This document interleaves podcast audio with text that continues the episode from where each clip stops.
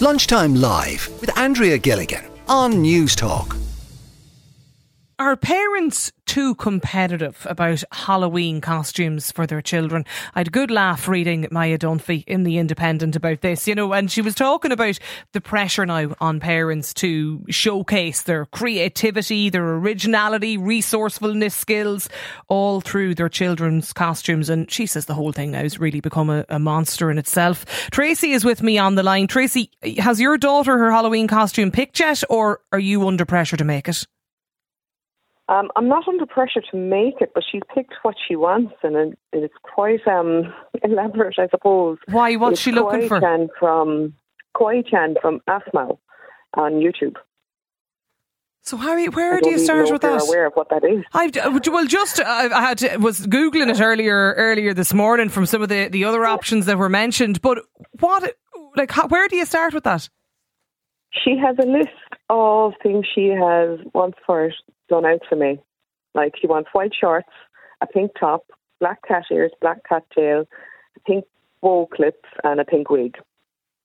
Oh, so that should be easy, easy enough then put together, should enough. it? Like the pink top she has, um, white shorts now. Um, I probably have to go onto Amazon or something because you can get them in the shops too easily. Um, I have black cat ears here in the house somewhere because she has she goes around with them anyway. Um, the black cat tail again, Amazon. Okay. And the the wig I'll get on Amazon. She has black pink bows somewhere. I'm sure. so that's. I mean, that's doable. I think it's I not the worst. No, she could have picked. but is there like? Do you see that at the school? You know, at the school gate. Is there pressure yes, on? Pa- like, is that where the pressure is coming from? It is where the pressure is coming from. Other kids and the kids in her class because they're all talking about it constantly, and I even see it with their clothing and say sports and everything they do. Like even now, this morning, she was saying, "My school jumper makes me look fat," and I'm like, "Oh, it does not." What age is she, it's Tracy? Crazy. She's nine. Nine. Yeah, and that has already come up. And do you put that down? These little short shorts. She has. She has the Heelys. You know those Heelys? No. They're the shoes with the little heels. And, oh, apologies. Sorry. Okay. Where they roll along. Yeah. Yeah. The okay. I got you. Yeah. Yeah. They all want these things. Roller skates now are the next thing she wants. They all want the up and coming thing. Yeah. Katie, see the decorations on the house here for Halloween now. It's absolutely madness in our estate. Is it like the equivalent to Christmas? Yeah, equivalent to Christmas. Yeah. I was actually out for a walk myself yesterday, and I I noticed that some of the neighbours, you know, they've um, nearly like a you know skeleton in the ground, and it's not even just the the cobwebs that, that's that are absolutely everywhere. Like I mean, it's to the stuff, the amount of stuff outside people's houses. It's great to stand and watch it, but it's unbelievable the effort that some people go to. Yeah, yeah, craziness now. What about there's more pressure? yeah, well, that's it exactly. The fact we're talking about it, we're probably even adding to the pressure. What about you, Katie? I mean, do, do you notice that um, with your kids? Is it the is the pressure coming from the parents? Yeah, I think I have.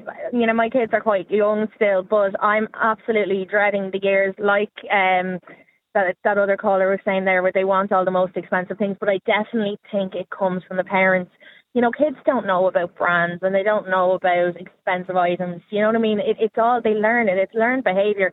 Like I know my son's only four now, but last year we were going around and it's kind of a different aspect of it. But at Halloween, um, parents kind of making comments about children who don't dress up. There's one boy in my estate who's neurodivergent. And all the kids were going around together with the parents, and a couple of comments were made at the door about how he didn't dress up. But people forget about kids who have autism and that there's different reasons that kids might not wear a costume at all. Um, and even even Halloween can be very overwhelming for children who are neurodivergent.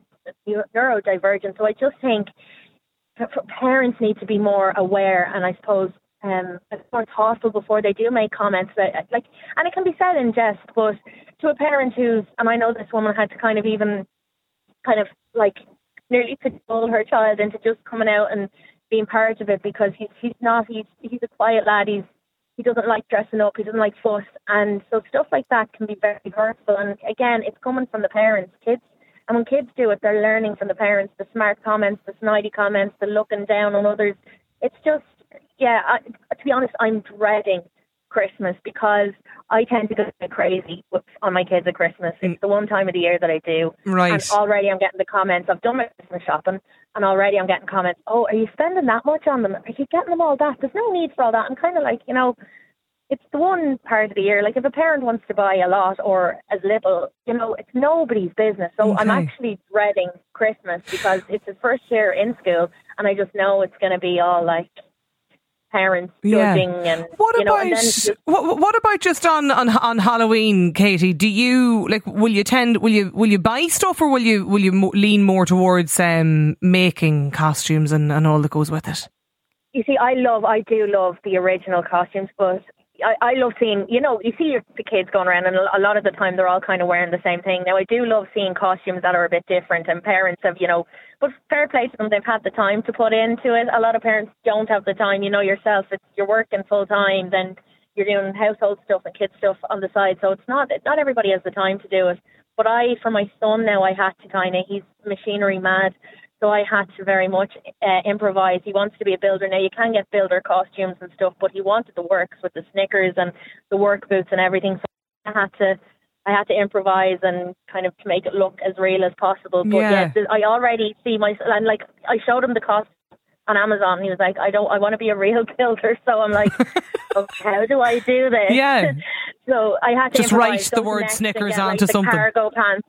Yeah, yeah. So my daughter's easy enough; she's two. But um, it's any any shaming or any kind of sneering, I, I it almost Yeah. always is a result of kids hearing parents at it. Yes, some of the text on this. Another listener. Um, I grew up in the fifties. We didn't buy any costumes other than the white sheets and and yeah, of course, remember the black bin bags. I know that's all we we used to use anyway, and masks, and that's not that terribly terribly long ago either. Uh, we didn't have the money. These are too fancy nowadays. Says this texter. Halloween costumes, just another unsustainable plastic purchase.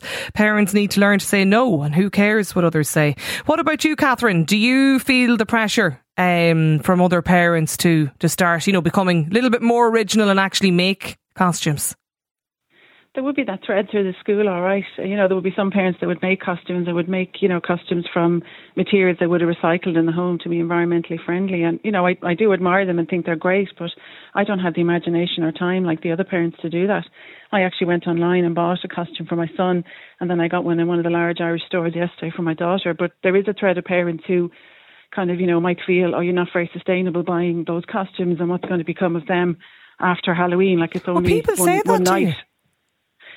They don't, but they kind of have that, you know, where they're kind of flouting their green credentials that, you know, they're into the environment and they, wa- you know, they walk Yeah. their children to school and, you know, if you're trying they'll to get tell you about your child to school. Yeah, and you know, they're, they're, you know, vegan and they're doing so much for the environment and, you know, fair play to them. But I mean, if you're trying to get to work and drop a child to school en route, who's got the time to cycle and manage all that? you know so there is that kind of undertone with some parents sort of like they you know might feel that they do more for the environment they're more sustainable and we're not but i mean i recycle the costumes i give them to charity shops i give them to family members so it's not like it's one use and we we throw Into it away bin.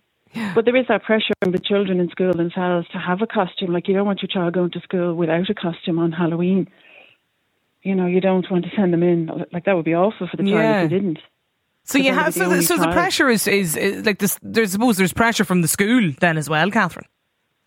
There is, and then at Christmas time you're into Christmas jumpers and stuff as well. Like that's the next one coming up. That the last day of term they wear their Christmas jumper or something, and that's another pressure, another cost then at Christmas. So it it does come from the school, even though it is well intentioned, but it is another pressure on families. And then, you know, with stock selling out with Brexit, you have to be on the ball. Like you need to be nearly buying your Christmas jumpers now to have ready for, you know, the last week before week, Christmas. Yeah.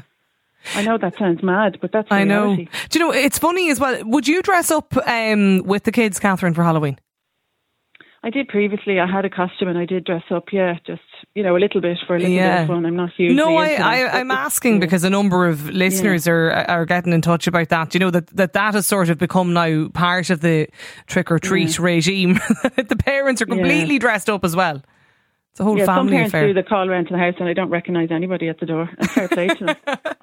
Ah, yeah, some people are great. In fairness, they, they do put in a huge, huge effort. 087 1400 106 is the WhatsApp number. I want to hear about the, the pressure on parents to, you know, be original, be really sustainable, have the perfect Halloween costume for their kids. You can, you can let me know. Lunchtime Live with Andrea Gilligan. Weekdays at midday on Newstalk.